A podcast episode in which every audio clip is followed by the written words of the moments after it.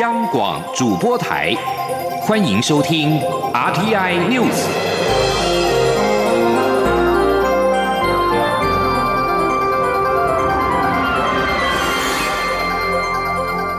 听众朋友您好，欢迎收听这节央广主播台提供给您的 RTI News，我是张顺祥。促转会今天举行平复杜孝生、廖立川司法不法记者会，应邀出席的副总统赖清德表示。过去的补偿条例限定内乱外患罪，在促转条例通过之后，这是第一起非涉及到内乱外患罪案件获得平反，让正义的光芒得以照到过去没有办法照到的细缝。央广记者欧阳梦平报道。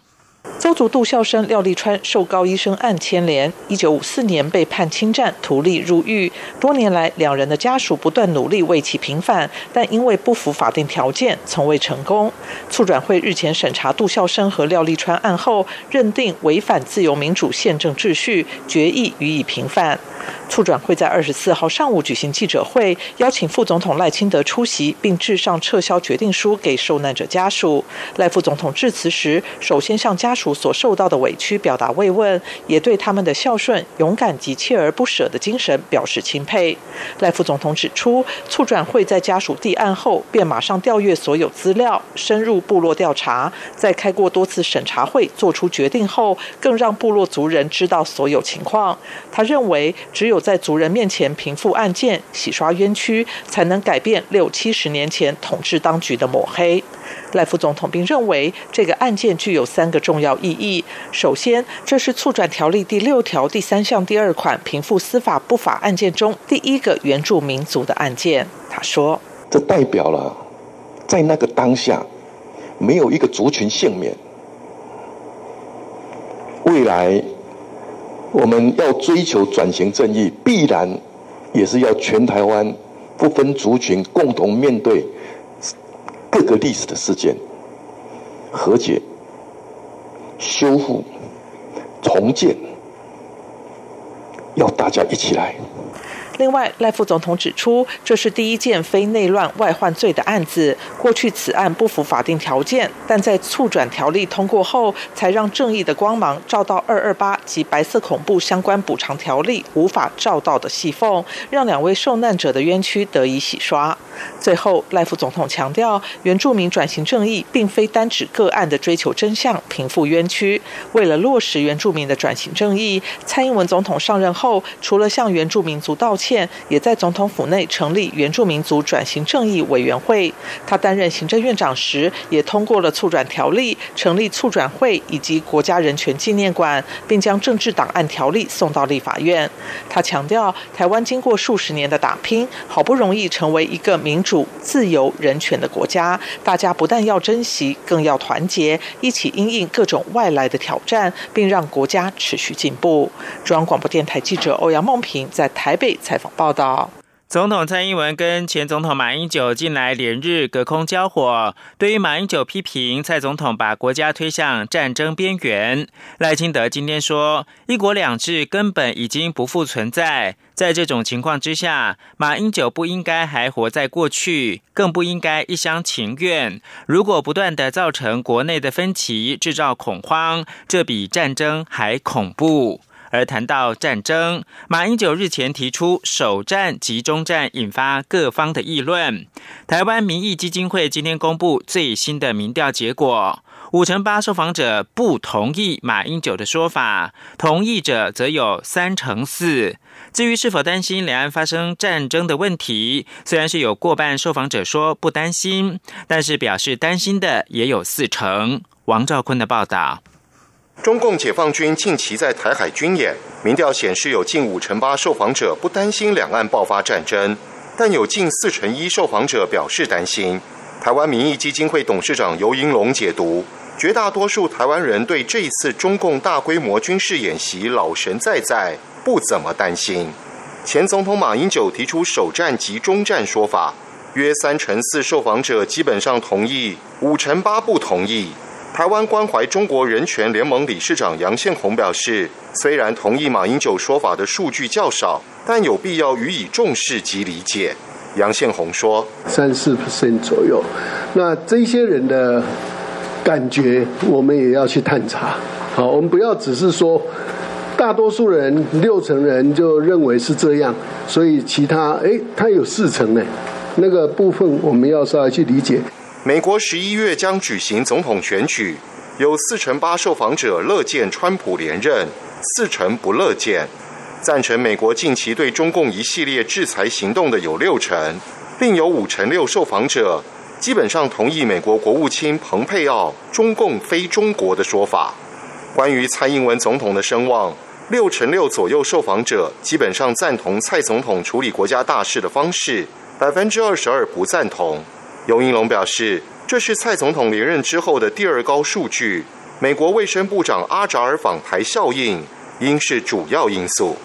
前总统李登辉日前辞世，这一次特别调查民众对历任总统的评价，结果显示，对台湾整体发展与建设贡献得到肯定的历任总统，依序为蒋经国、李登辉、陈水扁、马英九、蒋介石，每一位都有超过半数受访者给予及格以上的分数。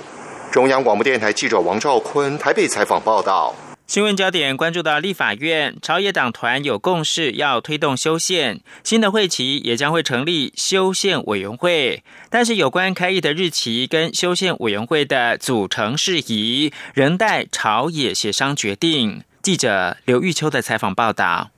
立法院新会期于九月一号办理例会报道后，将正式展开。尽管过往开议日都在九月下旬，但由于纾困三点零预算还未审议，立法院长尤其坤日前表态，盼新会期提前在九月中就开议。而朝野各党也大多支持开议日提前，尽早处理相关议案。除了纾困预算亟待审议外，立院新会期的重头戏莫过于修宪工程。尤喜坤日前指出，待开开业后的首次朝野协商中，就会提交成立修宪委员会的讨论。为此，国民党团总召林维洲表示，盼立院九月中甚至九月初就能开议，修宪委员会也能越早组成越好。否则，各党团各自举办修宪的公听会、辩论会，只是各自练兵。待修宪委员会成立后，就能正式启动修宪工程的讨论。我们支持尽快开始，然后尽快成立讨论成立修宪委员会。九月九月底之前嘛，把它当做开议的第一件事，最重要的事。时代力量党团总召邱显志也说，九月一号是法定会期的开始，他认为四号就可开议，也认同修宪委员会成立的时间越早越好，并就有共识的十八岁公民权等议题先行讨论，希望这次修宪可以真的成功。而民进党团书记长钟嘉宾则说，对于开议日期与修宪委员会何时组成，民进党团没有预设立场，尊重各党的意见，也等候朝野协商共同讨论，届时修宪其成也能较为明朗。啊，第一次开会的时候就会讨论什么？就讨论说我们怎么去设定我们的工作期程，大概是这样三部曲，比例分配。好，第一次会，啊，第一次会就会讨论到以后怎么设计他的工作期程。据了解，九月一号立委办理新会期报道后，立法院长就会召集朝野协商，商讨开议日期，届时也会一并讨论修宪委员会的组成相关事宜，修宪工程也将正式登场。中央广播电台记者刘秋采访报道。中国大陆二十三号宣布新增十六例 COVID-19 境外移入的确诊病例，并且表示其中有一例是台湾移入。对此，中央流行疫情指挥中心发言人庄仁祥今天表示，还需要有更详细的资料，才能够研判是否是台湾出境的确诊个案。虽然还没有获得中国大陆方面的回复，但是已经联系。而根据上海官方的微信，上海发布表示呢，这名台湾入境的中国大陆确诊人士是中华民国籍，个案是在八月十五号从台湾出发，当天抵达上海的浦东国际机场，入关之后即被集中隔离观察，期间出现了症状，经过诊断之后是确诊的病例。环境议题，绿色和平组织今天发表全球暖化之下台湾海平面上升和暴潮冲击分析。他们表示，在不积极减碳跟极端气候变化的前提之下，海平面上升再加上风暴潮的影响，有超过两千平方公里会泡在水里。因此，他们呼吁中央跟地方要宣示气候紧急状态，并且加强减碳还有绿能。能行动。央广记者郑祥云、肖兆平采访报道。如果再不积极减碳，再过三十年，台湾有超过两千平方公里的土地都会泡在水里。台湾绿色和平组织二十四号发表最新研究，指台湾未来除了有海平面上升的危机外，更有台风引起的风暴潮威胁。绿色和平专案主任张立新表示，全球海平面正以每年一点九公里的速度上升，如果再不积极减碳，二零五零年海平面会上升到零点五六公。尺，风暴潮更会有一点六二公尺高的影响，两种威胁加成起来，不仅总统府等重要地标会受到影响，民众也饱受居住安全危机。他说：“绿色和平透过今天的研究发布呢，来分析海平面上升跟风暴潮对台湾造成的影响。那如果不积极减碳情境底下，其实未来台湾会受到冲击的土地面积超过两千平方公里。那其实特别严重的地区是在六都。”根据研究，呃，有超过两百万的人口都会受到这个居住安全的问题。张立新指出，在双重危机下，六都中受影响人口最多的是七十五万多人的新北市，而受影响面积最广的则是四百二十六多平方公里的台南市。因此，地方政府更要有自己的减碳与绿能行动。张立新说：“第一，就是他要评估城市的气候风险，然后来针对冲击，严拟适当的调。”是作为，那第二呢，就是要制定出城市的短中长期的减碳目标。那它必须去符合联合国所建议的这个将升温控制在一点五度 C 的这个减碳目标，也就是二零五零年要达到净零碳排放。那第三呢，就是要去制定城市的再生能源目标，还有它的低碳运输发展。绿色和平强调，气候变迁已经是重大危机，当下需要中央跟地方宣示气候紧急状态，并加强减。碳与绿能行动。中央广播电台记者郑祥云、肖兆平采访报道。国际新闻关注日本首相安倍晋三今天将再度前往东京的庆应大学附设医院。由于传闻健康出了问题，加上处理 COVID-19 疫情造成的疲累，外界对安倍是否有能力继续担任首相的疑虑日益的升高。读卖新闻引述多位政府消息人士报道。安倍今天将前往医院领取一个星期前所做的健康检查报告。由于安倍十七号在庆应大学附设医院进行了七个半小时的检查，关于他的健康可能出问题，传闻甚嚣尘上。事实上，安倍晋三连续在任天数到今天二十四号，一共是两千七百九十九天，超过他的外叔公，也就是前首相佐藤荣作的两千七百九十八天，成为日本宪政史上连续在任最长的纪录。接着把新闻焦点关注到美国。食品及药物管理局二十三号宣布，紧急批准 COVID-19 痊愈患者的血浆作为治疗的方法。目前疫情已经在美国夺走了十七万六千多条人命。二零一九冠状病毒疾病痊愈者的血浆，据信是含有强效的抗体，有助于更快的治好这种疾病，而且可以使得民众免于疾病的严重危害。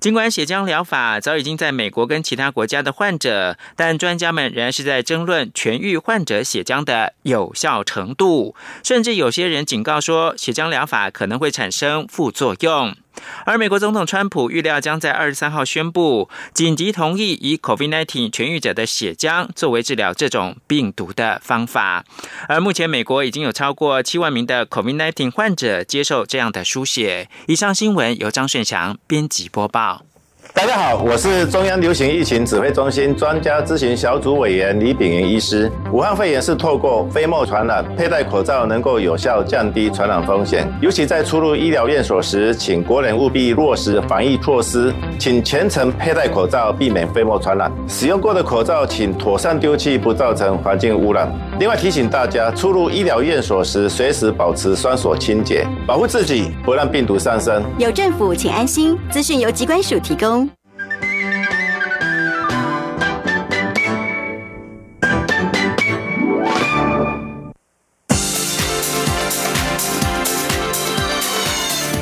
是中央广播电台台湾之音，欢迎继续收听新闻。欢迎继续收听新闻，我是陈怡君。彰化县政府与台大工卫学院合作，针对了俗称武汉肺炎的 COVID-19 进行了万人血清检测，预定在二十五号要发表其中报告，不过却临时喊卡。对此，中央流行疫情指挥中心发言人庄仁祥转述指挥官陈时中的回应。陈时中认为，这已经是社会高度关注的案件，理当如期公布，还希望台大对外清楚的说明喊停的原因。记者肖兆平的报道。由台湾大学公共卫生学院与彰化县卫生局合作的万人血清抗体检测，原本预定要在二十五号上午发表报告，不过发表会却临时取消。台大公卫学院前院长詹长全证实，是因为行政作业不急，所以先停办。报告发表记者会临时喊停，引发关注。社会也好奇中央流行疫情指挥中心的想法。对此，指挥中心发言人庄仁祥二十四号。表示，他接到彰化县卫生局长叶彦博的来电，指临时取消跟台大内部程序有关。而指挥中心指挥官陈时中认为，除非有不能公布的明确理由，否则还是应向社会说明。庄仁祥说：“有关这个事件，事实上已经是社会的高度关注的讨论啊。那呃，指挥官是认为说，除非有不能公布的明确理由，否则是应该公布了。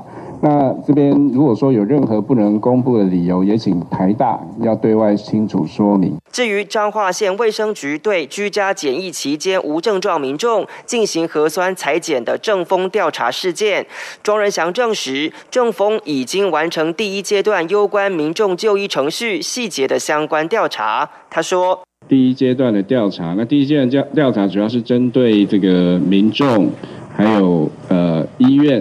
在这个呃接到这样的一个呃要要去裁剪，那他们的一些呃反应，还有这个过程当中都有做了一些调查啊，就是他们后续啊怎么就医的这个状况，还有这个我们的通报系统呃上面是不是有需要在后续做一些呃修正的部分。那都都有在我们的报告里面。庄仁祥也说，正风将会启动为期约五天的第二阶段，有关彰化县卫生局执行端的调查。所以，是否会先公布第一阶段的调查结果？指挥官陈时中会在适当时机再向社会说明。中央广播电台记者肖兆平采访报道。劳动部今天公布了最新的减班休息，也就是无薪假的统计，实施家数八百二十家，人数两万零四十九人，人数再度回升到两万人以上。劳动部分析，这期增加的原因仍然是落在制造业，主要是国外疫情封城影响外销导向的企业。记者杨文军的报道。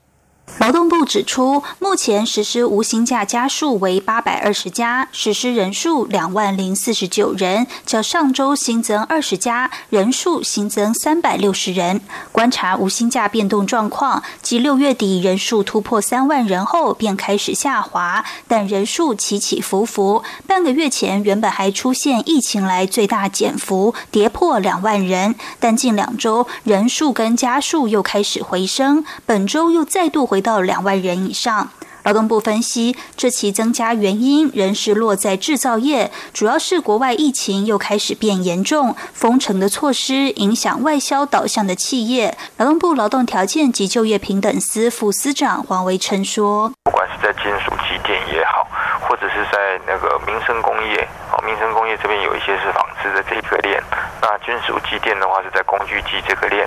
那化学工业的部分的话，呃，我们也看到像包括橡胶、呃塑塑胶的这一块，那橡胶里面包括制鞋，那这些的话大概都持续影响都是在的。至于住宿、餐饮跟运输仓储业也出现增加的趋势。黄维琛说，受到国外旅客不能大幅来台影响，相关的旅游业仍然持续受到冲击。国旅的部分这几期有比较好，但经营国外线的旅行社短期内还是会受到影响。黄维琛也指出，目前无薪假人数多在两万人左右，微幅变动，是否恶化要持续观察。但也是有不错的产业，像资讯电子业受惠于远距教学等。中央广播电台记者杨文君台北采访报道。交通部长林佳龙今天上午出席台七十四线增设草湖交流道工程动土典礼，并且宣示交通部已经斥资新台币十二亿元启动台七十四线路廊匝道的整体评估规划，希望连接台中的雾峰、大理及太平地区，同时串联国道一号、四号、三号，甚至是六号，打通大台中高快速公路网，进而带动中彰头的区域均衡发展。记者吴丽君的报道。公路总局二十四号在台中大理区举办台七十四线增设草湖交流道工程动土典礼，交通部长林佳龙也亲临主持动土，并对于自己在担任立委及台中市长任内推动的建设，能够在他担任交通部长时动工，感到非常欣慰。林佳龙进一步指出，台七十四线作为台中环状动脉交通网，草湖。匝道的增设将带动大理雾峰地区的发展，尤其是有大理软体园区配合中山路延伸以及高架桥下道路的打通，将促进整个屯区未来上下七十四线连接国道更方便。而事实上，交通部也已斥资新台币十二亿元启动台七十四线路廊匝道的整体评估规划。林佳龙。说，所以除了草湖地区的匝道，还包括了十九甲以及六顺桥三个上下七十四号线的匝道，总预算高达将近十二亿元。那七十四号线除了能够连接我们雾峰、大理跟太平地区，上下匝道方便。它也可以串联国道一号、四号、三号，甚至未来到六号，那就可以未来让台中的整个高快速公路网串联起来之后四通八达。林佳龙强调，北台中的公路网经过举办世界花卉博览会以及几项重大工程，包括国四丰潭段、国一连接七十四线的空中匝道，可谓已规划完整，未来交通将实。十分方便顺畅，只剩南台中七十四线接国三甚至国六，因此交通部也请高工局和公路总局启动中彰头整体路网的改善计划，希望让南台中未来也可以四通八达，带动中彰头的均衡发展。中央广播电台记者吴丽君采访报道。为了深入了解社会企业在台湾的发展现况，外资新展银行和台湾经济研究院合作，从二零一五年开始，针对了台湾企业和民众进行相关调查。今天发布了最新结果。二零二零社会创新大调查发现，台湾民众对于社会企业的认知度首度突破三分之一，而且有超过半数的民众表示愿意以较高的价格购买社会企业服务与产品，显示社会企业的概念已经逐渐获得台湾民众的认同。记者陈林信宏的报道。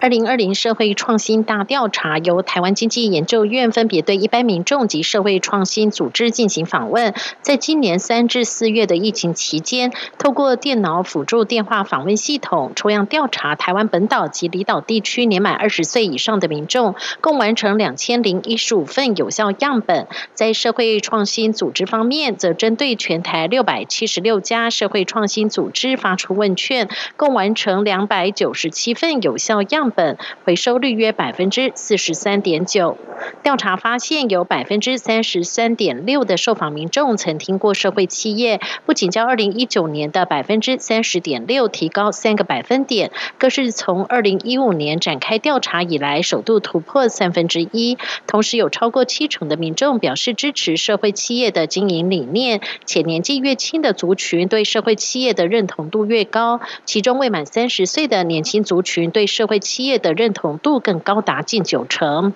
出席调查结果的政务委员唐凤指出，过去台湾社会企业都是单打独斗，今年在台湾政府的带领下，让台湾的社企和世界论坛联名，促使全世界更加了解台湾社企的发展。那也就是说，不管是买国际的这个论坛的票，就会自动收到台湾这边的票，或者买我们的亚太社创的票呢，就会自动收到国际的票。这样子都是让我们这边的这些做法，在以前可能是单打独斗的对外去宣传，但现在呢，因为有十七个联合国永续发展目标的关系，所以我们解决我们自己的问题，一下子就可以增幅，让全世界了解。主办单位之一的新展银行总经理林新川表示，今年因为受到疫情的影响，台湾的社企难免受到冲击，但新展银行没有从台湾离开，反从新加坡总部拨了新台币两千两百五十万至台湾，购买台湾的社企产品，以帮助受到疫情影响的弱势族群。所以我们总部呢就拨了呃新币一百万元，也就是新台币两千两百五十万啊到台湾。那我们也在同仁及客户之间呢也筹了大概呃二十五万左右。那总额两千五十呃两两千五百万呢，就用来干嘛呢？就向我们的社系朋友们采购。另外，此次调查也访问全台社会创新组织营运现况，在两百九十七家受访的社创组织中，近三成表示营运有获利。而在面临的挑战部分，包括资金管道、行销网络以及消费市场，最让社会创新组织担忧。中央广播电台记者陈琳信宏报道。高雄市长陈其迈今天上午在市政府四维行政中心宣誓就职。陈其迈发表了十多分钟的就职演说，他要求市府团队一定要谦卑、清廉执政，也要展现有效率、肯负责的执政态度。陈其迈也期许市府团队贯彻清廉、勤政、爱乡土的基本价值，而清廉是最基本的要求。不管未来工作挑战有多大，永远要记得市民的托付，不分党派、族群与性别，只要住在高雄，就是高雄市民，都是市府服务的对象。陈其迈指出，在选举过程当中，他已经把自己四大优先的施政理念说得非常清楚，而时间是他最大的挑战。在未来的两年，他和市府团队必须把握每分每秒。从今天开始，他会卷起袖子，立刻上工，解决问题，用尽他所有力气为市民打拼，让高雄更好，成为国际一流的港湾。国际消息：距离十一月的美国总统大选剩下七十多天，美国共和党代表大会在二十四号登场。川普总统将试图重拾竞选连任的动能，告诉美国民众，他才是解决 COVID-19 疫情、经济混乱和种族不安的答案。川普和他的高层幕僚在这个周末努力为这场为期四天、大多数将在线上举行的代表大会做出乐观积极的诠释。二十四号将前往北卡罗来纳州夏洛特出席大会的川普，在民调上落后民主党对手拜登八到十个百分点。川普说，他的支持者是沉默的多数隐性选民，希望上演二零一六年跌破众人眼镜的剧本。而由于美国的疫情仍然严峻，民调领先的拜登在二十三号播出的一项专访当中表示，在选前他没有举行更积极选举活动的计划。自从美国 COVID-19 疫情爆发以来，拜登一直遵守防疫的规定，没有四处旅行举行竞选活动，避免接触人群。发生于二零一九年三月的纽西兰基督城清真寺大规模枪击案，造成五十一人丧命。这是纽西兰史上孤狼枪手犯下最严重的大规模枪击事件。针对枪手塔伦的判决，今天在严密的安全警戒之下展开。在高等法院法官曼德尔作出宣判之前，枪击案的生还者和代表自己答辩的塔伦将在为期四天的听证会中提出意见。曼德尔说：“这场审判的过程对罹难者来说相当重要。”他也对媒体报道下达了特别限令。以确保一旦塔伦在被告席上说出新纳粹宣传，不会被公开的报道宣扬。同时，当局将在开庭期间加派警力，包括把诉讼程序及时翻译成八种语言，以适应纽西兰多样化的穆斯林社群需求。而由于纽西兰已经不再执行死刑，律师们预料塔伦将会成为纽西兰第一个被判终身监禁不得假释的人，这将会是纽西兰史无前例的刑期判决。以上 T I News 由陈怡君编辑播报，谢谢收听，这里是中央广播电台台湾之音。